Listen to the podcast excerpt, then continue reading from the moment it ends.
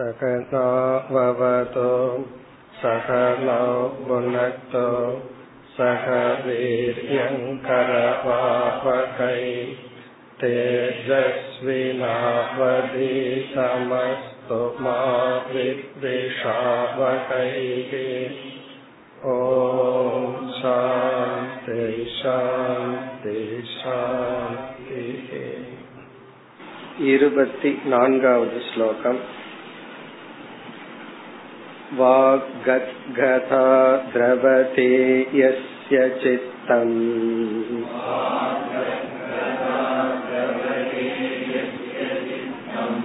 रुदत्यपीक्ष्णं हसति क्वचिच्च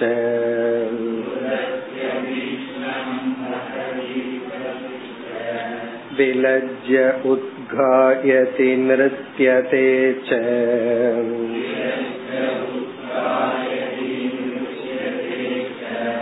मद्भक्तियुक्तो भुवनं पुनाति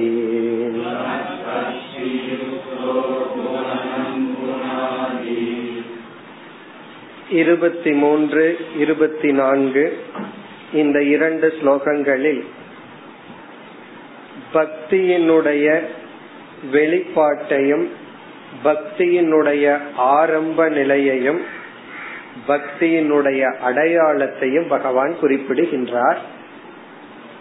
பக்தியினுடைய ஆரம்ப நிலையில் நம்முடைய உணர்வுகள் முற்றிலும் இறைவனிடம் செலுத்தப்பட்டு லௌகிக பொருள்களிலும் மற்ற மனிதர்களிடமும் உணர்வை செலுத்தினால் என்னென்ன விளைவுகள் ஏற்படுமோ அதெல்லாம் இறைவனிடத்தில் ஏற்பட வேண்டும்.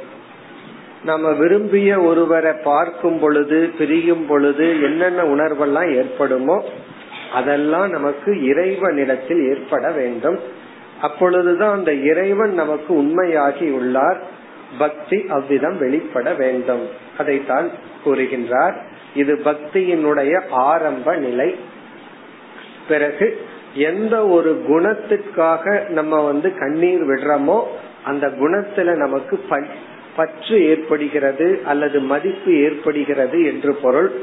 இந்த அழுக கூடாது நம்மளுடைய உணர்வுகளை எல்லாம் வந்து கட்டுப்படுத்த கூடாது அதாவது வந்து உணர்வுகளே இருக்க கூடாதுங்கிறதெல்லாம் தவறாக நாம் வேதாந்தத்தை புரிந்து கொள்வது.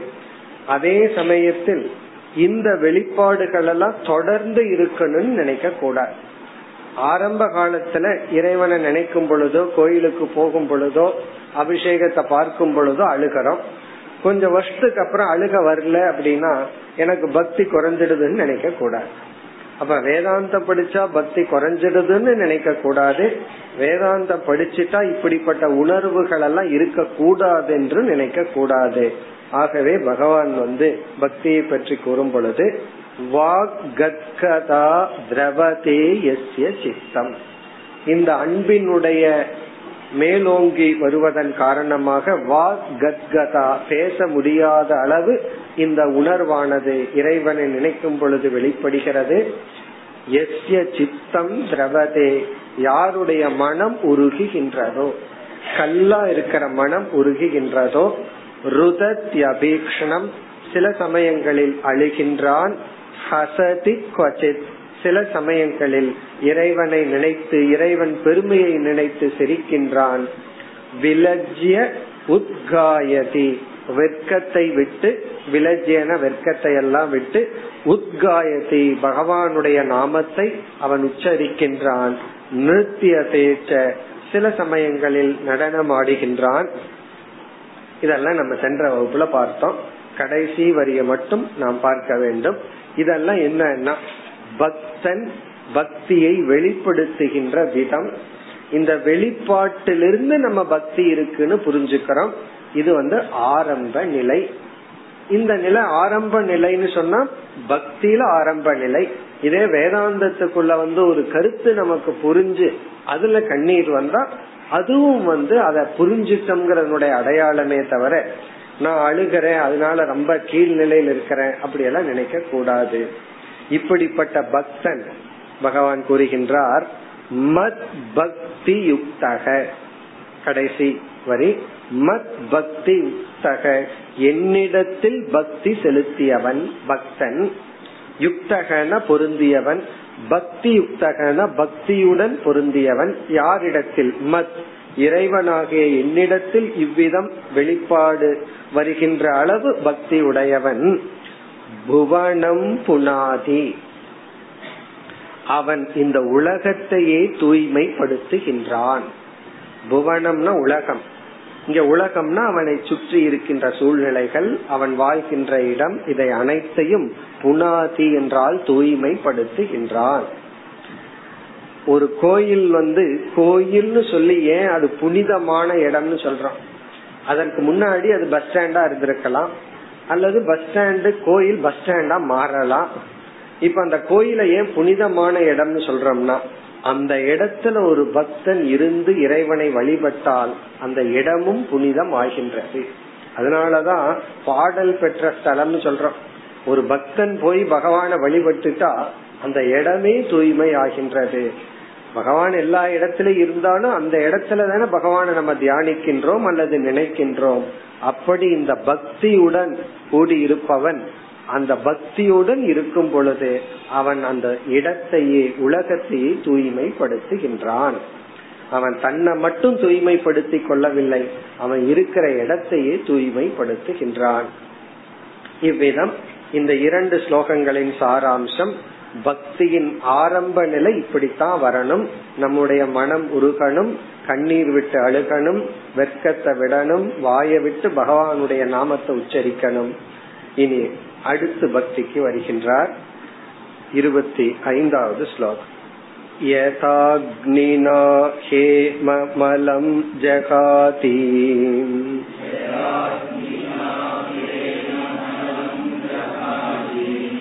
मातं पुनः स्वं भजते च रूपम्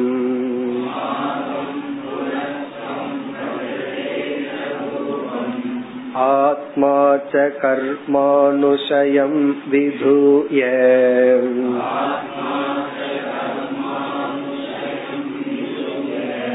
मद्भक्तियोगेन भजत्यतो माम्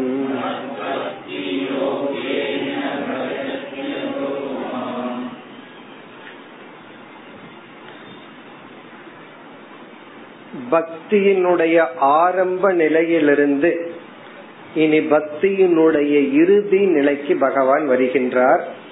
இருபத்தி ஐந்து இருபத்தி ஆறு. இந்த இரண்டு ஸ்லோகங்களில் பக்தியினுடைய ஃபைனல் ஸ்டேஜ் பக்தியினுடைய இறுதி நிலைக்கு வருகின்றார். இதற்கு முன்னைய இரண்டு ஸ்லோகம் பக்தியினுடைய முதல் படி இப்ப பார்க்க போகின்ற இரண்டு ஸ்லோகங்களும் பக்தியினுடைய இறுதி படி ஆரம்பத்துல இப்படி இருப்பவன் கடைசியில எப்படிப்பட்ட நிலைக்கு இவன் வருகின்றான். இதிலிருந்து நம்ம வந்து மீண்டும் மீண்டும் இந்த பாகவதத்தை படிக்கும் பொழுது ஞாபகம் வச்சுக்க வேண்டிய கருத்து பக்தி என்பது ஒரு குறிப்பிட்ட சாதனை அல்ல.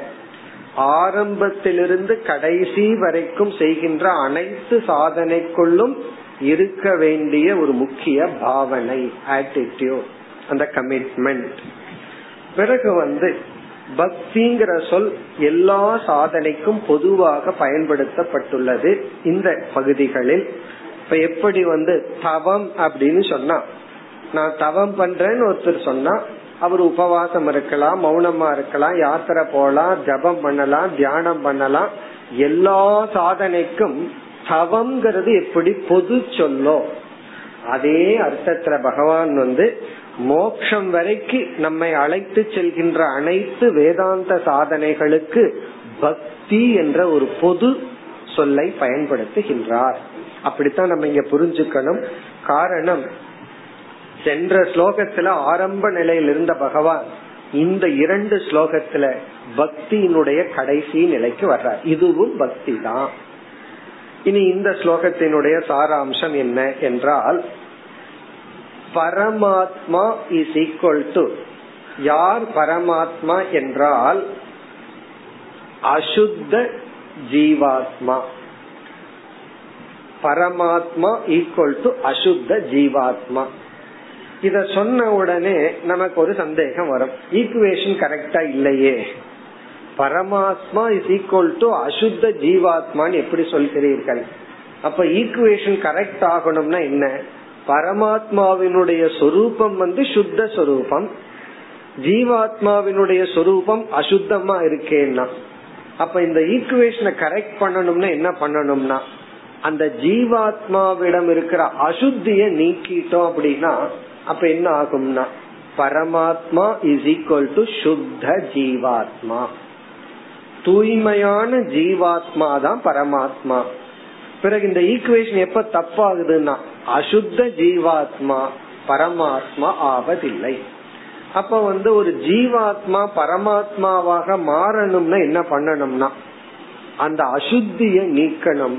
இந்த அசுத்தம் நீங்கி விட்டால் அசுத்தம் நீங்கிய ஜீவாத்மா இஸ் ஈக்வல் டு பரமாத்மா. அப்ப எது வந்து? கரெக்ட் ஈக்குவேஷன் ஜீவாத்மா minus impurity is equal to பரமாத்மா. ஜீவாத்மா மைனஸ் அசுத்தி இஸ் ஈக்வல் டு பரமாத்மா. அல்லது ஜீவாத்மா பிளஸ் சுத்தி ஈக்குவல் டு பரமாத்மா. இந்த பிளஸ் சுத்திங்கிறத விட மைனஸ் அசுத்திங்கிறது பெட்டரா இருக்கும். காரணம் என்ன தெரியுமோ? பரமாத்மா தூய்மையான பரமாத்மா அப்படின்னு நம்ம சொல்ல வேண்டிய அவசியம் கிடையாது. பரமாத்மாவே தூய்மையானவர் தான். தூய்மையான பரமாத்மான்னு பரமாத்மாவுக்கு ஒரு அஜெக்டிவ் போட வேண்டாம். ஜீவாத்மாவுக்கு வேணா போடலாம். தூய்மையான ஜீவாத்மா அசுத்தமான ஜீவாத்மா. இனி அடுத்தது ஒரு ஜீவாத்மா தூய்மையா இருந்தா அவரே பரமாத்மா. ஒரு ஜீவாத்மா அசுத்தத்தோட இருந்தா அவர் பரமாத்மா இல்லை. ஒரு கால் ஒரு ஜீவாத்மா தன்னை தூய்மைப்படுத்தி பரமாத்மாவை ஆனதுக்கு அப்புறம் வேற ஏதாவது கொஞ்ச நாள்ல மீண்டும் அசுத்தமாயிட்ட என்ன ஆவான்னா? இப்ப மீண்டும் வந்து பரமாத்மாவிடம் இருந்து விலகி விடுவானா? இது என்ன அது இந்த அசுத்தி என்ற ஒரு கேள்வி வருது. அப்ப பரமாத்மா தான் அசுத்தி ஆகும்போது ஜீவாத்மா ஆகிறான்னு வந்துடும் அப்ப இது எப்படிப்பட்ட அசுத்தி என்றால் அஜானம் என்கின்ற அசுத்தி. அஜானம் என்கின்ற அசுத்தியோடு ஜீவன் சேரும் பொழுது அவன் பரமாத்மாவிடமிருந்து விலகி விடுகின்றான். பிறகு வந்து இந்த அசுத்தியை எப்படி நீக்கணும்னா ஞானம் என்கின்ற சாதனையின் மூலமாக இந்த அசுத்தியை நீக்க வேண்டும். இப்ப இந்த ஜீவாத்மா வந்து தன்னிடம் இருக்கின்ற அறியாமை என்கின்ற ஒரு அசுத்தியை ஞானம் என்கின்ற சாதனையில் நீக்கும் பொழுது இதே ஜீவாத்மா பரமாத்மாவாக ஆகின்றான். இந்த ஞானத்துக்கு சாஸ்திரத்துல கொடுக்கிற எக்ஸாம்பிள் வந்து தீபக லைட் இந்த லைட் என்ன பண்ணும் அப்படின்னா அந்த லைட் வந்து அக்னியிலிருந்து வர்ற லைட்னு வச்சுக்கோமே. டியூப் லைட்ல இருந்து வர்ற லைட்டை எடுத்துக்காம தீபத்திலிருந்து வர்ற லைட்னு எடுத்துக்கோ இப்ப இந்த தீபத்திலிருந்து வர்ற லைட் வந்து என்ன பண்ணது? இருளை நீக்கி இருக்கிறத காட்டு பிறகு அந்த தீபம் எந்த இடத்துல இருக்கோ அது கொஞ்சம் பெரிய லெவல்ல இருந்ததுன்னு வச்சுக்கோமே அதுவே எதை கொடுக்கும்? உஷ்ணத்தையும் கொடுக்கும்.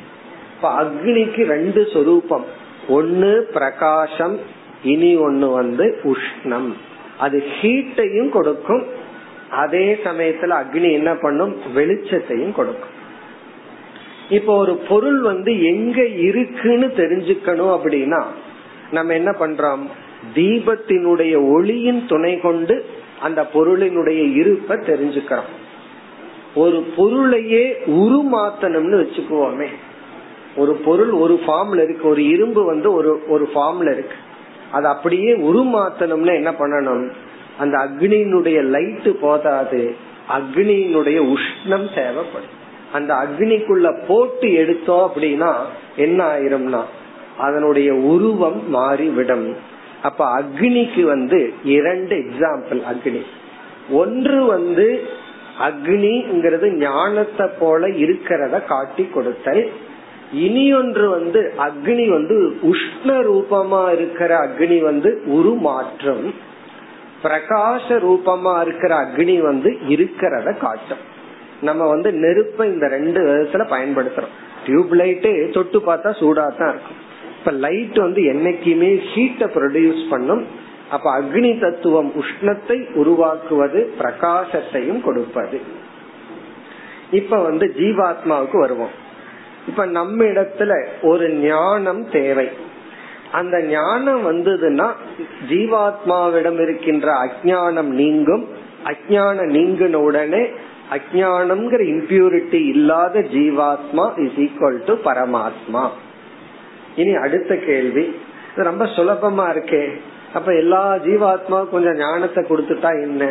இப்பதான் எல்லாம் ஃப்ரீயா குடுக்கறாங்களே டிவி முதல் கொண்டு. எல்லா கிராமத்துக்கு எல்லாம் ஃப்ரீயா குடுக்கறாங்களே.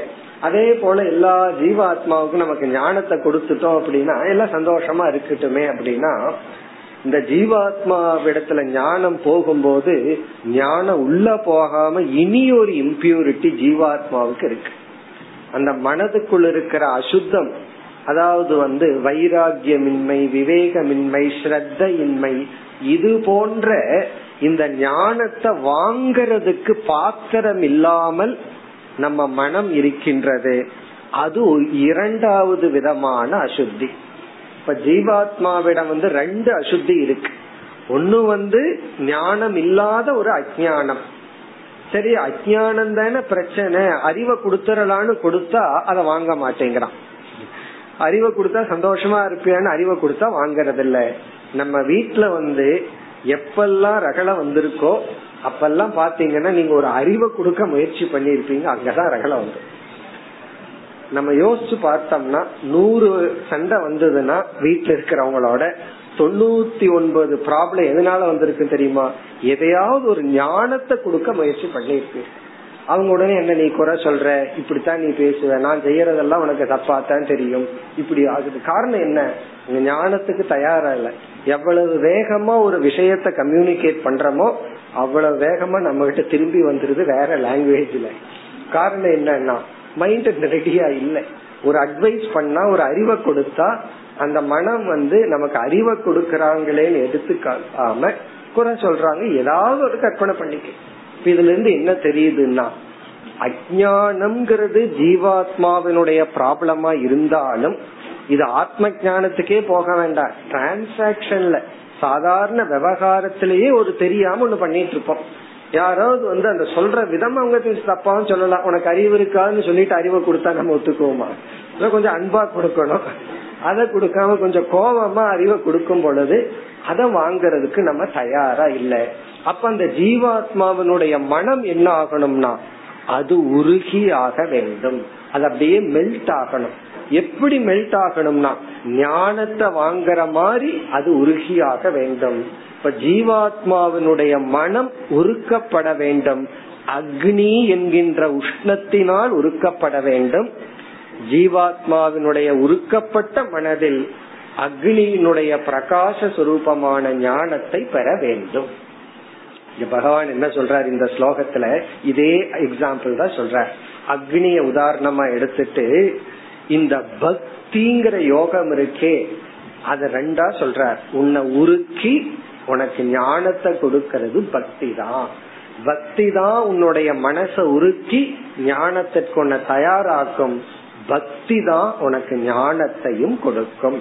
இங்க பகவான் எடுத்துக்கிற உதாகரணம் வந்து தங்கம் இருக்கு. அந்த தங்கத்தை வந்து அக்னியில போட்டோம்னா என்ன ஆகும்னா தங்கத்தில் இருக்கிற அசுத்தி எல்லாம் போயிடும் இந்த இடத்துல நம்ம சொல்ற முதல் தங்கம் சுரங்கத்திலிருந்து வெட்டி எடுக்கிற தங்கம். சுரங்கத்திலிருந்து தங்கத்தை வெட்டி எடுத்தோம்னா அது தங்கத்துடன் தங்கம் அல்லாத பொருள்கள் எல்லாம் சேர்ந்திருக்கும். அதை எப்படி ரிமூவ் பண்றதுன்னா அதையெல்லாம் சேர்ந்து எரிச்சு தங்கத்தை மட்டும் உருக்கி எடுத்துட்டு மீதியை ரிமூவ் பண்றோம். அப்படி அக்னியினால் தூய்மையாக்கப்பட்ட அசுத்தத்துடன் கூடிய தங்கமானது மீண்டும் தங்க சொரூபத்தை அடைகிறது. இந்த எக்ஸாம்பிள்ல பார்த்தோம்னா நெருப்பு வந்து ஒரு உலோகத்தை உருக்கி தங்கமாக்குறது இல்ல அப்படி பார்த்தோம்னா இந்த காஸ்டிங் எல்லாம் பண்றாங்களே அங்க போயினோம்னா இரும்பு உருகப்பட்டு அது தங்க மாதிரி ஓடிட்டு இருக்கும் அப்படியே தீ ஓடும். அப்ப உடனே அது தங்கம் ஆயிடுதா அப்படின்னு நினைக்க கூடாது அது கொஞ்ச நேரத்துல மீண்டும் இரும்பா தான் மாறும். தங்கம் வந்து உருக்கி அக்னி வந்து இரும்ப உருக்கி பிறகு மீண்டும் இரும்பாக்குது அதே போல இந்த நெருப்பு என்ன பண்ணுதான் தங்கத்தை உருவாக்கவில்லை. அதை தூய்மைப்படுத்தும் பொழுது தங்கம் அல்லாததை தங்கத்திடமிருந்து தள்ளி விடுகின்றது. தங்கம் இல்லாததை தள்ளி விடுது. தங்கம் தங்கமாவே இருக்கு. அதை வேணா உருக்கி உருமாற்றலாம். ஆனா நெருப்பு உருவாக்குவதில்லை. அதே போல ஜீவாத்மாவை பக்தியோ அல்லது எதுவோ பரமாத்மாவாக உருவாக்குவதில்லை. ஜீவாத்மா தங்கம் தான் நம்ம எல்லாமே தங்கம் தான் ஆனால் நம்மோட என்ன இருக்குன்னா தங்கத்து மேல இருக்கிற ஆசை இருக்கு. நம்மளே தங்கமா இருக்கும் போது கோல்டு மேல ஆசை வந்துட்டு என்ன ஆகும்னா அதுதான் இம்ப்யூரிட்டி தான். எது அசுத்தம்னா நகை கோல்டு இது மேல வர்ற ஆசை தான் அசுத்தம். அது என்ன பண்ணிடுதுன்னா நம்ம வந்து பரமாத்மாங்கிற ஸ்டேட்டஸ்ல இருந்து தள்ளி விடுகின்றது. அப்ப என்னன்னா அக்னி வந்து எப்படி அசுத்தமான தங்கத்தை உருக்கி அசுத்தத்தை நீக்கி மீண்டும் தன்னுடைய சொரூபத்துக்கு கொண்டு வருகிறதோ அதுபோல் இந்த பக்தி யோகமானது சென்ற இரண்டு ஸ்லோகத்துல உருக்கிறத பத்தி சொன்னார். இந்த இரண்டு ஸ்லோகத்துல பகவான் உருக்கிய மனதில் இந்த பக்தி தான் ஞானத்தை கொடுக்கின்றது. இந்த பக்தி ஸ்ரத்தையை கொடுப்பதன் மூலமாகவும் அதற்குரிய ஞானத்திற்குரிய கருவியுடன் நம்மை சேர்ப்பதன் மூலமாகவும் பக்தியே ஞான யோகம்ங்கிற வடிவை அடைந்து ஞானத்தை கொடுத்து நம்மை மோக்ஷத்தை மோக்ஷத்துக்கு அழைத்து செல்கிறது. அதுதான் சாராம்சம். ஸ்லோகத்தை பார்த்தா யதா அக்னினா. எவ்விதம் அக்னியினால் நெருப்பால் ஹேம. ஹேம என்றால் தங்கம். ஹேம தங்கமானது. இரண்டாவது வரியில முதல் சொல் துமாதம். துமாதம் என்றால் உருக்கப்பட்ட. அக்னியினால் உருக்கப்பட்ட ஹேம தங்கமானது இந்த துமாசம்ங்கிறது ஹேமோட சேர்த்தணும் துமாசம் ஹேம. நெருப்பினால் உருக்கப்பட்டு தூய்மை அடையப்பட்ட தூய்மையாக்கும் சாதனையில் இருக்கின்ற இந்த தங்கமானது மலம் ஜகாதி. தன்னிடத்தில் சேர்ந்துள்ள மலத்தை அசுத்தத்தை விட்டு விடுகிறது. ஜெகாதின விட்டு விடுகிறது மலம்னா அசுத்தம். இங்க எது மலம்னா? ஒரு தங்கத்திடம் தங்கத்துக்கு அல்லாதது ஒட்டி இருந்தா அது மலம். அந்த அசுத்தத்தை மற்ற உலோகங்களின் தன்மைகளை அல்லது உலோகங்களை அசுத்தத்தை ஜெகாதி விட்டு விடுகிறது. பிறகு என்ன ஆகுதான் புனக மீண்டும் ஸ்வம் ரூபம் பஜதே. தன்னுடைய உண்மை ரூபத்துக்கு வந்து விடுகிறது. எது? தங்கம். ஸ்வம் ரூபம்னா தன்னுடைய உண்மையான சொரூபத்துக்கு தன்மைக்கு வந்து விடுகிறது. அது என்னைக்குமே அந்த கோல்டு கலர்ல இருக்கு. தங்க கலர்னு சொல்றமே அது தன்னுடைய அந்த நிலைக்கு வந்து விடுகிறது. இப்ப இதுக்கு முன்னாடி என்ன ஆச்சுன்னா தான் ஒரு விதமான வர்ணத்தில் இருந்தாலும் மற்ற உலோகங்களுடன் சேரும் பொழுது அது அவ்விதம் இல்லை. இந்த கோல்டு மைன்ல போய் பார்த்து அவ எது கோல்டுன்னு கொண்டு வந்து காட்டுறத பார்த்தோம்னா நமக்கு ஆச்சரியமா இருக்கும். பூரா கருப்பா இருக்கும். இதுதான் தங்கமாக போகுதுன்னா நமக்கே ஆச்சரியமா இருக்கும். பிறகு அதை உருக்கினதுக்கு பிறகு அசுத்தங்கள் போனதற்கு பிறகு நமக்கு தெரியும் இதற்குள்ள தங்கம் இருந்தது. அப்ப தங்கம் என்னாச்சா? தங்கம் தனக்கு அல்லாத ஒன்றை சேர்த்திக்கொண்டு தன்னுடைய சொரூபத்தை இழந்தது போல் இழந்தது. இந்த அக்னி வந்து என்ன செஞ்சுதான்? தனக்கு அல்லாததை நீக்கி தன்னை தனக்கு தன்னையே கொடுத்தது. அப்படி அக்னி செய்வது போல.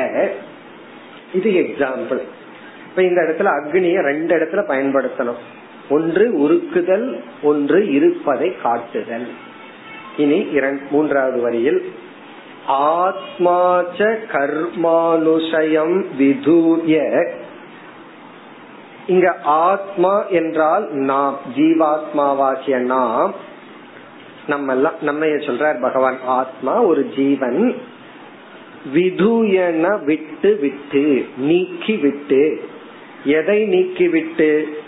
கர்ம கர்மானுஷயம் கர்மானுஷயம்ங்கிறது இந்த இடத்துல சுருக்கமா அசுத்தி.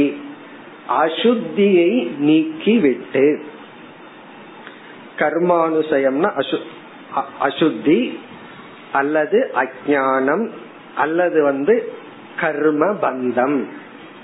கர்மானுசயம்னா கர்மத்தினால வந்த பந்தங்கள். அது சம்சாரம் சொல்லலாம் அஜானம் சொல்லலாம் அசுத்தின்னு சொல்லலாம் இவைகளை எல்லாம் விதூய விட்டு அங்க வந்து அக்னினால என்னாச்சு? தங்கமானது தன்னுடைய அசுத்திய விட்டுச்சு. பிறகு தன்னுடைய சொரூபத்தை அது தெரிந்து கொண்டது அடைந்தது. இனி இங்க என்னன்னா மத் பக்தி யோகேன. பகவான் விடவே மாட்டேங்கிறார் பக்திய. எல்லா இடத்திலும் பக்தி தான் பக்தி தான் அது யாரிடத்தில்? மத் பக்தி. என்னிடத்தில் வைக்கப்பட்ட பக்தி யோகத்தினால் ஒருவன் தூய்மையை அடைந்து பஜதி அதோ மாம். அவன் என்னையே அடைகின்றான். மாம்ன என்னை அதன பிறகு பஜதினா அடைகின்றான். அவன் என்னையே அடைகின்றான். அவன் அடைகிறது என்னத்தான்? அப்படின்னா மோக்ஷத்தை அடைகின்றான். இதெல்லாம் என்னன்னா மத் பக்தி யோகேன. அங்க அக்னி இஸ் ஈக்வல் டு இங்க வந்து பக்தி. அக்னி வந்து உருக்கிறது போல இங்க வந்து நம்ம மனச வந்து உருக்கணும். அது பக்தி. பிறகு இதே பக்தி ஞான யோகம்ங்கிற ஒரு வடிவை எடுத்து நமக்கு ஞானத்தை கொடுக்குது. அந்த கருத்தை பகவான் அடுத்த ஸ்லோகத்துல பேச போற இப்ப இந்த இடத்துல மத் பக்தி யோகேனா என்னுடைய பக்தியினால் தான் ஒருவன் தன்னை உருமாற்றி கொள்கின்றான். அதனாலதான் வந்து ஞானிய வந்து இரண்டாவது பிறப்புன்னு சொல்ற காரணம் என்ன? அவன் முன் பிறப்புல வந்து சம்சாரியா இருந்தான். இப்பொழுது அவன் புது மனிதனாக மாறி உள்ளான். இப்படி தன்னை மாற்றி அமைத்தது யாருன்னா? பக்தி. எப்படியும் வாழ்க்கையில அழுதுதான் ஆகணும். கடவுளை நினைச்சு அழுதுட்டு போவோமே. வேற ஏதாவது நினைச்சு அழுகிறதுக்கு அழுகாதான் கண்ணு ஃபர்ஸ்ட் சுத்தமாகும். இந்த அழுகிற கண்ணு சுத்தமா இருக்குன்னு சொல்லுவார்கள். அப்படி எப்படி அழுகணும்.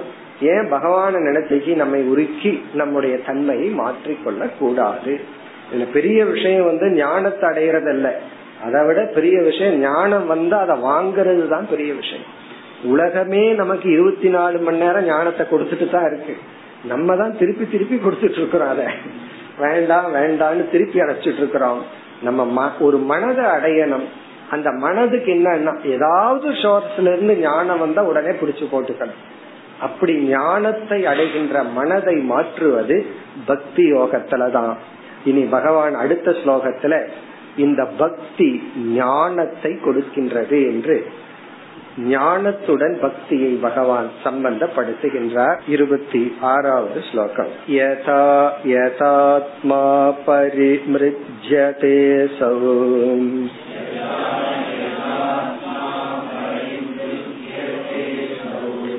மத் मत्पुण्यघाताश्रवणाभिधानैः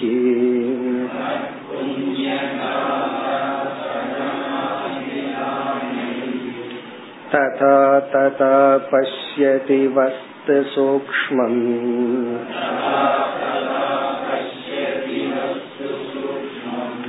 चक्षुर्यतैवाञ्चनसम्प्रयुक्तम्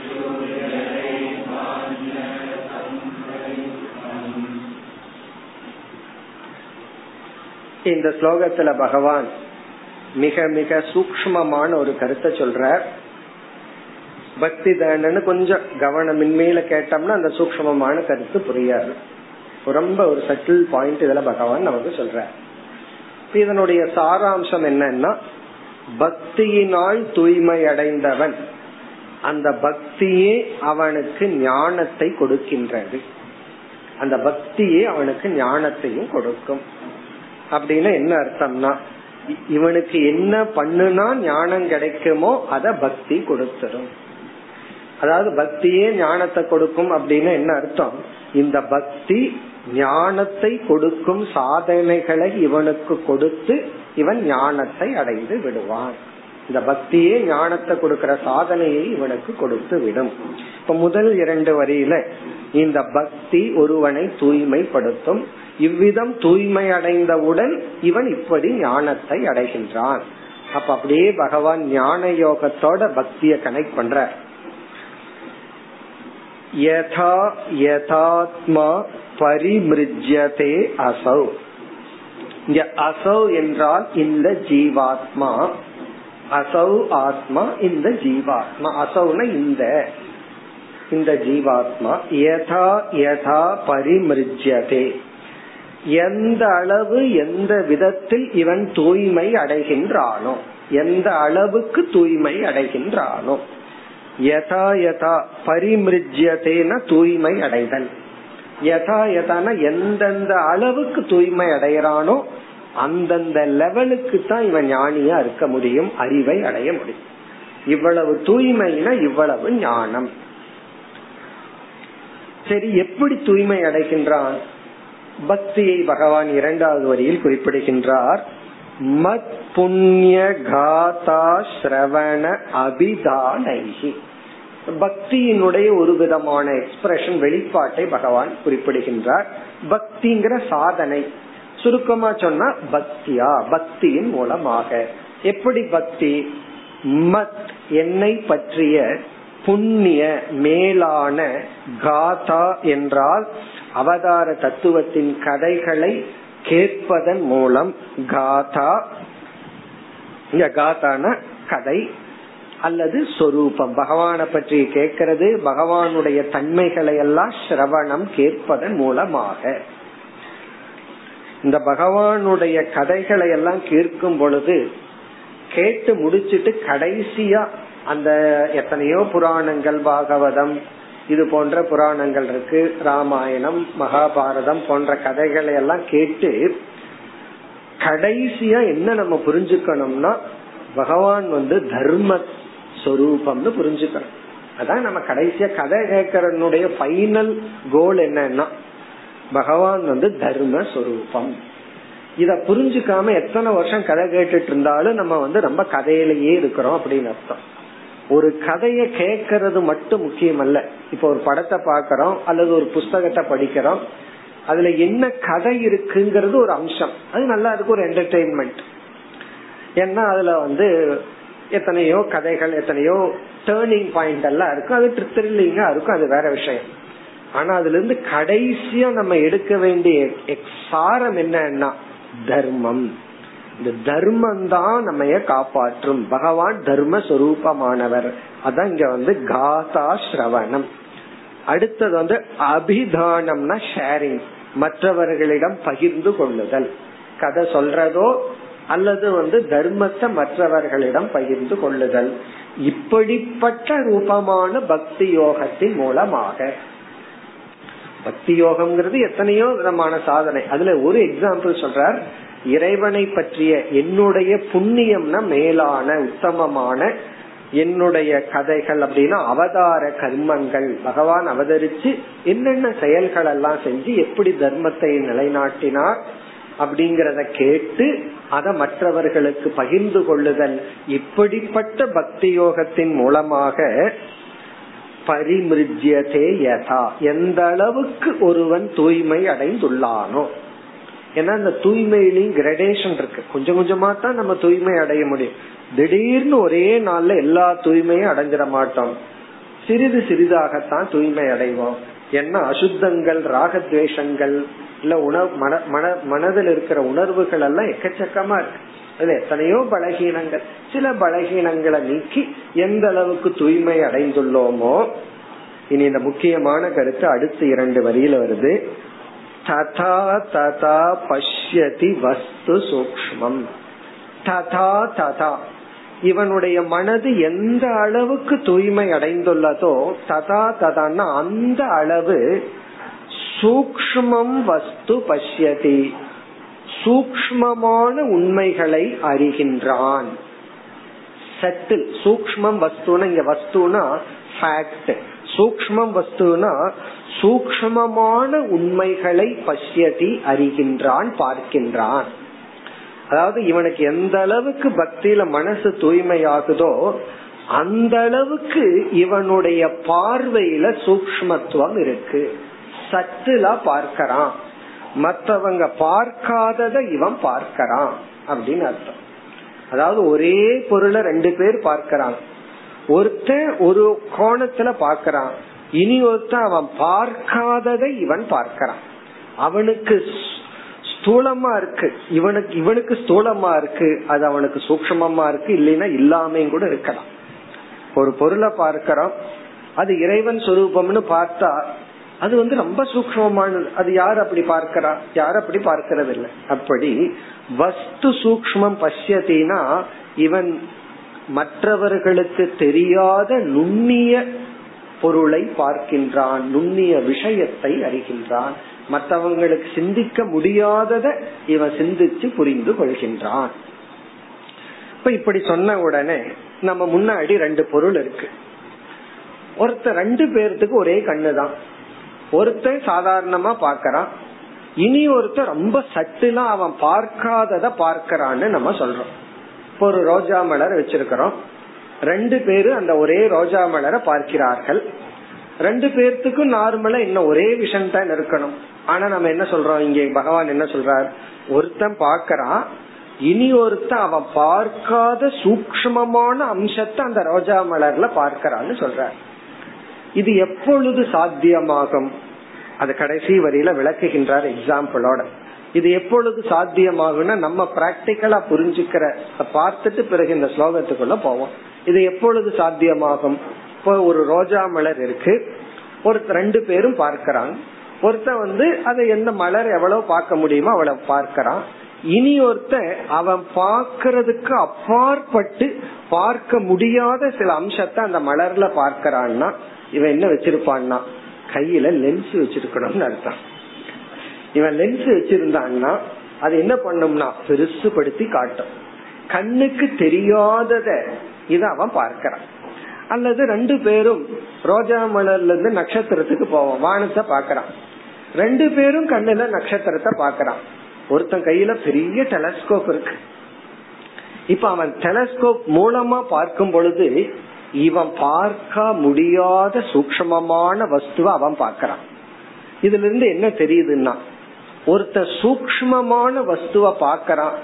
ரெண்டு பேரும் ஒரே ஆப்ஜெக்ட பார்த்து பொருளை பார்த்து ஒருத்தன் பா என்ன பாக்கறானோ அதுக்கு மேல இனி ஒருத்தன் பாக்கறான் அப்படின்னா அதுக்கு என்ன நிபந்தனைனா அவனிடத்துல இல்லாத ஒரு கருவி இவனிடத்துல இருக்குன்னு அர்த்தம். இவங்கிட்ட டெலஸ்கோப்ங்கிற ஒரு கருவி இருக்கிறதுனாலதான் அவன் பார்க்க முடியாததை இவன் பார்க்கறான். இங்க சூக்ம வஸ்துவ ஒருத்தன் பாக்கிறான் அப்படின்னா அவங்கிட்ட இல்லாத ஒரு கருவி இருக்கு. இந்த ஞானத்தை கொடுக்கற கருவிய நம்ம வந்து பிரமாணம் அப்படின்னு சொல்றோம். பிரமாணம்னா என்ன? ஞானத்தை கொடுக்கும் கருவி. இப்ப இதுல இருந்து என்ன தெரியுதுன்னா நம்முடைய நாலேஜினுடைய டெப்த் நாம எவ்வளவு ஆழ்ந்த ஞானத்தை அடையிறோம்ங்கிறது நாம எப்படிப்பட்ட கருவிய கையில வச்சிருக்கிறோம்? எப்படிப்பட்ட கருவியினுடன் அந்த பொருளை பார்க்கிறோம்ங்கிறது தான் தீர்மானம் செய்கிறது. அதாவது நம்ம வந்து எப்படிப்பட்ட ஞானத்தை அடைஞ்சுள்ளோம் அப்படிங்கறது எப்படிப்பட்ட கருவியுடன் அந்த பொருளை பார்த்திருக்கிறோம்?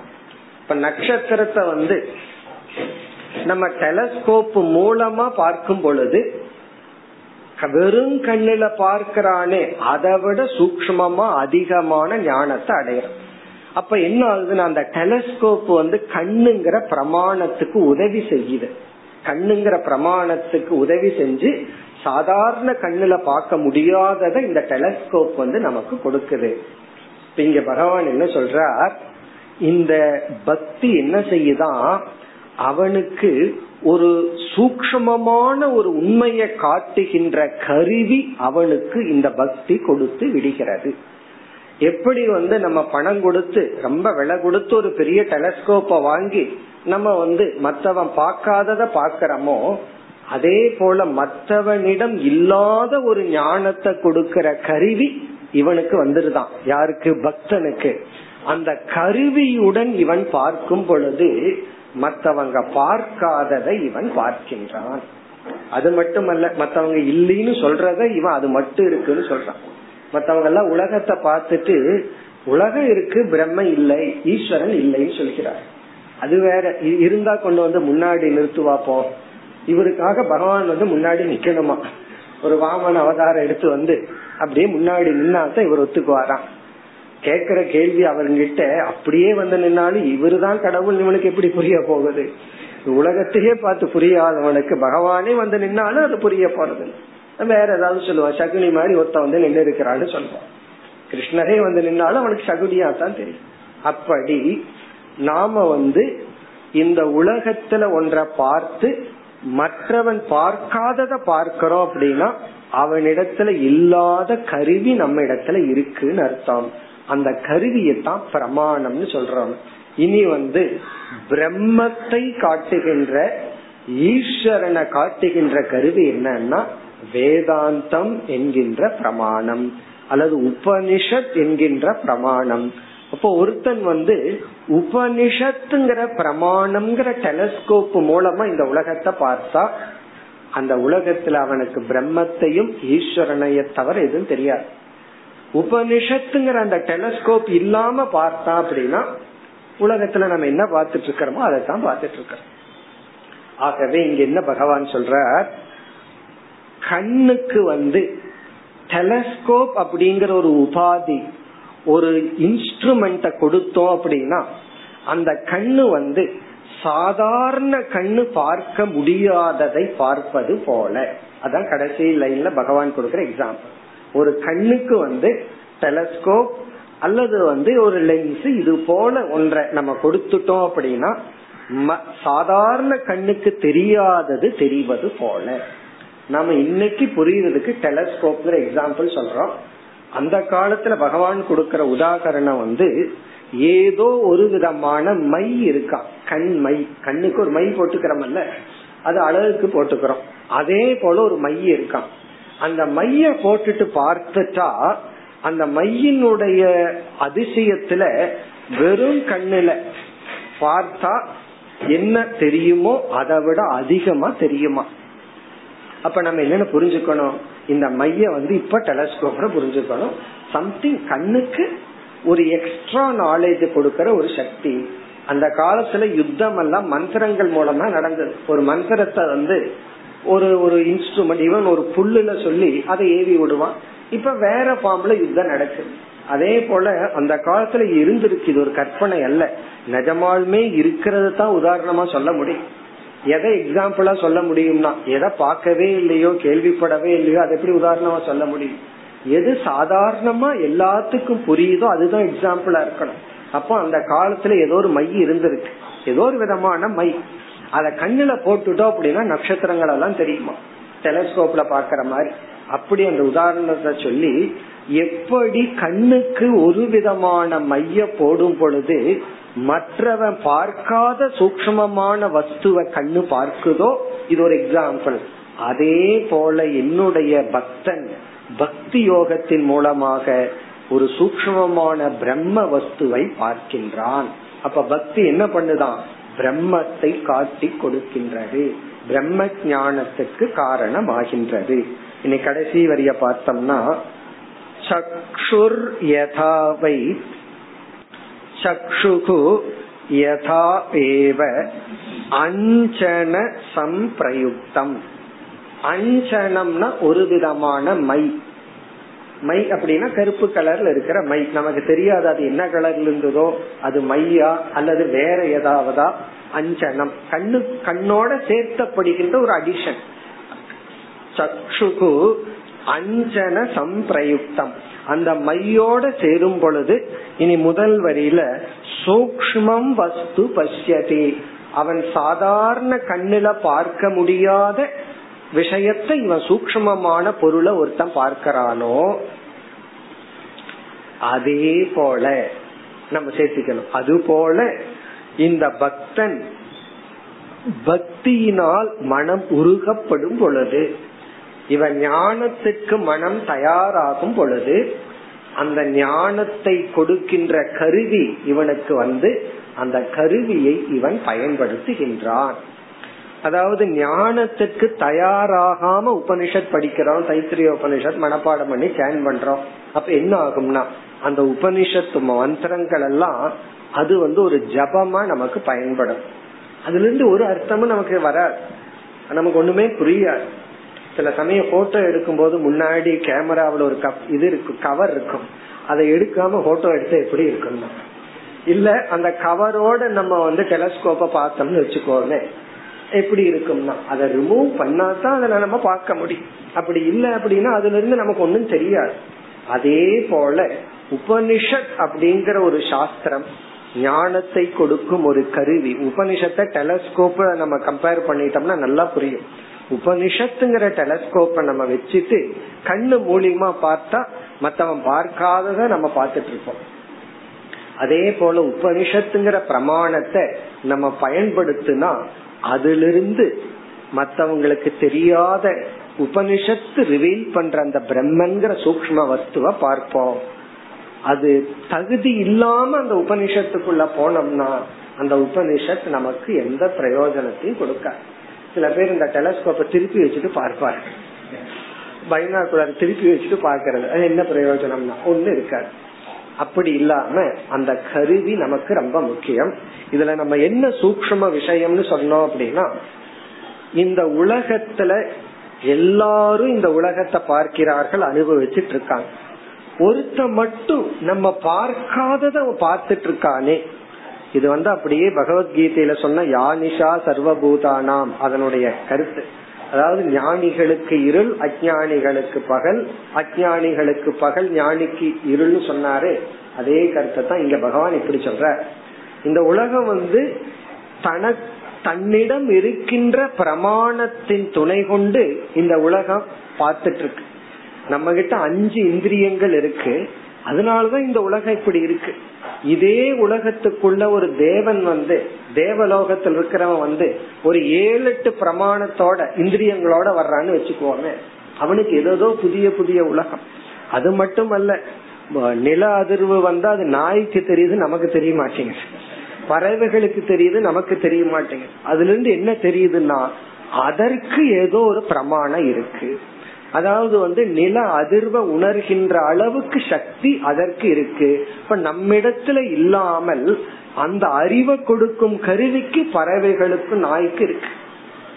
நமக்கு இருக்கிற மூக்கில் இருக்கிற சக்தி நாயினுடைய மூக்கில் இருக்கிற சக்தியை பார்ப்போம். சில பேர் மனுஷனுக்கு அந்த அளவுக்கு இருக்கு அது வேற விஷயம்.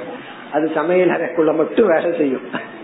அப்ப என்னன்னா அப்போ நம்மால நுகர்ந்து கண்டுபிடிக்க முடியாத ஒரு சக்தி அப்ப பிரமாணத்துல அங்க விசேஷம் அதிகமான உடனே நாய்க்கும் சரி பறவைகளுக்கு சரி அதிக அறிவு கிடைக்குது இதுல இருந்து நம்ம புரிஞ்சுக்க வேண்டியது என்னன்னா நமக்கு அறிவு கிடைக்கல அப்படின்னா பொருள் இல்லைன்னு முடிவு பண்ண கூடாது பொருள் இல்லாததுனாலதான் நான் தெரிஞ்சுக்கல. இப்ப இந்த இடத்துல யானை உட்கார்ந்துட்டு இல்ல அப்படிங்கிற அறிவு நமக்கு இருக்கு. ஏன்னா யானை இல்ல அது ஒத்துக்கலாம். ஏன்னா இந்த இடத்துல யானை இல்ல யானைய பார்க்கல. அதனால யானை இல்லைன்னு முடிவு பண்ணலாம். பிரம்மத்தை நான் பார்க்கல அதனால பிரம்ம இல்லைன்னு எப்படி சொல்ல முடியும்? ஈஸ்வரனை நான் பார்க்கல அல்லது தர்மத்தை நான் உணரல அதனால தர்மம் இல்லைன்னு சொல்ல முடியாது. அது நமக்கு அதுக்குன்னு சில ரெண்டு மூணு லாஜிக் இருக்கு. அதர்மம் பண்றவன் சந்தோஷமா இருக்கான் அதனால தர்மம் எல்லாம் கிடையாது.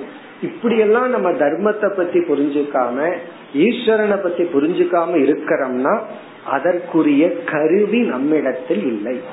இல்லையே எங்கிட்ட உபனிஷத்துங்கிற கருவி இருக்கேன்னா அது இருக்கு. அத பயன்படுத்துற நீ ரெடியா இல்ல. முன்னா கருவி உன் கையில இல்ல. டெலஸ்கோப் உங்ககிட்ட இல்ல. இருக்கு பார்க்க தெரியல. அது இருந்தாலும் அது எப்படி பார்க்கணும்னு உனக்கு தெரியவில்லை. சில சமயம் இன்ஸ்ட்ருமெண்ட் கையில் இருக்கும். யூஸ் பண்ண தெரியாம அப்படியே வச்சிருப்போம். புது பொருளை வாங்கிட்டோம் அப்படின்னா அதை படிச்சு முடிக்கிற வரைக்கும் என்ன பண்ணிருப்போம் அப்ப சும்மா வச்சிருப்போம். படிச்சு முடிச்சதுக்கு அப்புறம் தான் அதை எப்படி பயன்படுத்தணும்னு தெரிஞ்சு அதை பயன்படுத்துவோம். அப்ப இங்க சூக்மமான கருத்துங்கிறது நமக்கு பிரமாணங்கள் சூக்மமாக வேண்டும். ஞானத்தை கொடுக்கும் கருவி சட்டில் கருவியை நம்ம எடுத்துட்டோம்னா சட்டில் நாலேஜ் இது ஆத்ம விஷயத்துல மட்டுமல்ல ஒரு கம்பெனி வந்து ஒரு கிரைசஸ்ல இருக்குன்னு வச்சுக்கோமே. பியூட்டி என்னன்னா பெரிய கம்பெனி அதுல வந்து முப்பது வருஷமா அவரே கம்பெனி உருவாக்கி இருப்பார். அவருக்கே தெரியாது எதனால கம்பெனி லாஸ் ஆயிட்டு இருக்கு அவர் என்ன பண்ணுவார்னா கன்சல்டன்ட்னு ஒருத்தர் வைப்பார். இந்த அறிவை கொடுக்கறவங்களுக்கு எவ்வளவு சார்ஜ் தெரியுமோ இத கேள்விப்பட்டோன்னு எனக்கு அவ்வளவு ஆச்சரியமா போச்சு. இருபது லட்சம் முப்பது லட்சமா. அவர் என்ன பண்ணுவார்? அந்த கம்பெனிக்கு வருவார் உட்கார்ந்து எல்லாம் ஸ்டடி பண்ணுவார். மூணு நாள் நாலு நாள். பிறகு வந்து இதனாலதான் இந்த பாலிசினாலதான் உங்க கம்பெனிக்கு லாஸ்னு சொல்லி ஞானத்தை கொடுத்துட்டு போவேன் இந்த ஞானத்தை கொடுக்கறதுக்கு அவர் கொடுக்க வேண்டிய ஃபீஸ் அது பெரிய பெரிய ஆர்கனைசேஷன் எல்லாம் இருக்கு இதுல இருந்து என்ன தெரியுதுன்னா இவருக்கு ஒரு அறிவு வரணும் என்றால் அந்த அறிவை கொடுக்கற எக்ஸ்பர்ட் அவர்கள் இருக்காங்களே கன்சல்டன்ட் அவங்கள பிரமாணம் சொல்றேன் எனக்கு ஒரு ஆயிரம் ரூபாய் கொடுத்தா நான் உங்களுக்கு அறிவு சொல்றேன்னு சொல்ற ஆட்கள் உண்டு. நீங்க போய் ஒரு எலுமிச்சம்பழத்துல பூஜை பண்ணீங்கன்னா சரியா போகும். அப்படியும் ஆள் உண்டு. அந்த மாதிரியும் பண்ணலாம். சில பேர் அப்படித்தான். இந்த கன்சல்டன்ட் ரொம்ப காஸ்ட் கேக்குறான். ஒருத்தன் சொல்றான் நான் உங்களுக்கு ஐயாயிரத்துல முடிச்சு கொடுக்கறேன்னா அவன் முடிச்சு கொடுத்துருவான் அது வேற விஷயம். ஆனா அது சரியான அறிவா இருக்கணுமே. சில எக்ஸ்பர்ட் இந்த மாதிரி ஒரு கம்பெனி வந்து சிக் ஏன் ஆகுது. ஏன் அது நஷ்டமாகுதுன்னு போய் போய் தெரிஞ்சு படிச்சு அதுக்குன்னு ஒரு அறிவு அடைஞ்சவங்களுக்கு தான் தெரியும். நம்ம அதே கம்பெனியில இருக்கலாம். நமக்கு தெரியாது எதுனால அப்படின்னு. அவங்க வந்து ஒரு அறிவை கொடுத்த உடனே அந்த அறிவின் படி செயல்படும் பொழுது பல பேர் கம்பெனி வந்து கஷ்டத்துக்குள்ள போகும்போது கன்சல்டன்ட் மூலமா மேல வந்தவர்கள் உண்டு. ஒருத்தர் வந்து ஏன் மேல வராம இருக்கான்னா அவன் கன்சல்டன்ட் கிட்ட போறது அப்படிங்கிற காரணம். இத எதுக்கு உதாரணமா சொல்றோம்? நமக்கு வந்து அறிவை கொடுப்பவனை பயன்படுத்துறதுக்கு அறிவு வேண்டும். நமக்கு மேல அவனுக்கு ஞானம் இருக்கு. இப்ப நம்முடைய அறிவு எவ்வளவு தூரம்னா அறிவை கொடுக்கிற கருவி எப்படிப்பட்ட தரமான கருவியை பயன்படுத்துறோமோ அந்த அளவுக்கு நமக்கு அறிவு. நம்ம கம்பெனியவே நம்ம எவ்வளவு நல்லா புரிஞ்சுக்குவோம்னா நல்லா பணம் கொடுத்து நல்ல ஒரு எக்ஸ்பர்ட் கிட்ட இருந்து ஞானத்தை அடைஞ்சோம்னா சரியான ஞானமா இருக்கும். அந்த எக்ஸ்பர்ட் யாருன்னா பிரமாணம். இப்ப அந்த பிரமாணம் நமக்கு ரொம்ப முக்கியம். நம்முடைய ஒவ்வொரு ஸ்டெப் ஆஃப் லைஃப்லயும் யார பிரமாணமா எடுத்துக்கிறோம்? அதுதான் நம்முடைய வாழ்க்கை நம்முடைய யார் நமக்கு எக்ஸாம்பிள் ஏன்னா எதுக்கு வேணாலும் எதை வேணாலும் கோட் பண்ணலாம். யார வேணாலும் எதுக்கு வேணாலும் நம்ம கொட்டேஷன் கொடுக்கலாம். நமக்கு யார் சிஷ்டாச்சாரக? ஆர் சிரேஷ்டக. நமக்கு யார் அறிவை கொடுக்கும் கருவி? இத நம்ம முடிவு பண்றதின் அடிப்படையில தான் நம்முடைய ஞானத்தின் தரம். ஏன்னா ஒவ்வொருத்தரும் ஒவ்வொன்னு சொல்லுவார்கள். யாரிடத்துல நமக்கு ஸ்ரத்தை யார நம்ம மாடலா வச்சிருக்கிறோம் யார நம்ம உதாகரணமா வச்சிருக்கிறோம் அடிப்படையில தான் நம்முடைய அன்றாட வாழ்க்கை இதே பிரின்சிபிள் மோக்ஷத்து வரைக்கும் போகும். சில பேர் வந்து இந்த விசிஷ்டாத்வைத பரம்பரையில வந்திருப்பார்கள். விசிஷ்டாத்வைதம் நல்லதுதான். ஆனா தத்துவம்னு வரும் பொழுது நமக்கு வந்து அங்க என்ன உண்மைதான் முக்கியம். இது நான் பரம்பரையில வந்திருக்கிறேன் ராமானுஜரை நான் விட மாட்டேன் அப்படின்னு சொன்னா விடக்கூடாது. ராமானுஜர்னாலதான் நம்ம அத்வைதத்தை புரிஞ்சுட்டோம். நமக்கே தெரியாது ராமானுஜர் அத்வைதத்தை தான் புரிஞ்சிருப்பாரு. பின்னாடி வந்தவங்க துவைதம் எழுதி வச்சிருக்கலாம் அது வேற விஷயம். ஆகவே நம்ம யார பிரமாணம்னு வச்சிருக்கிறோமோ அதுதான் மிக மிக முக்கியம். இந்த ஸ்லோகத்தின் சாராம்சம் பகவான் வந்து பக்தி இப்படிப்பட்ட பிரமாணத்தை உனக்கு கொடுக்கும். பக்தி உனக்கு ஞானத்தை கொடுக்கும். மேலும் அடுத்த வகுப்பில் தொடர்போம். ஓம் போர் நமத போர் நமிதம் போர் நா போர் நமுதச்சதே பூர்ணய பூர்ணமாதாய பூர்ணமேவாவசிஷ்யதே ஓம் சாந்தி சாந்தி சாந்தி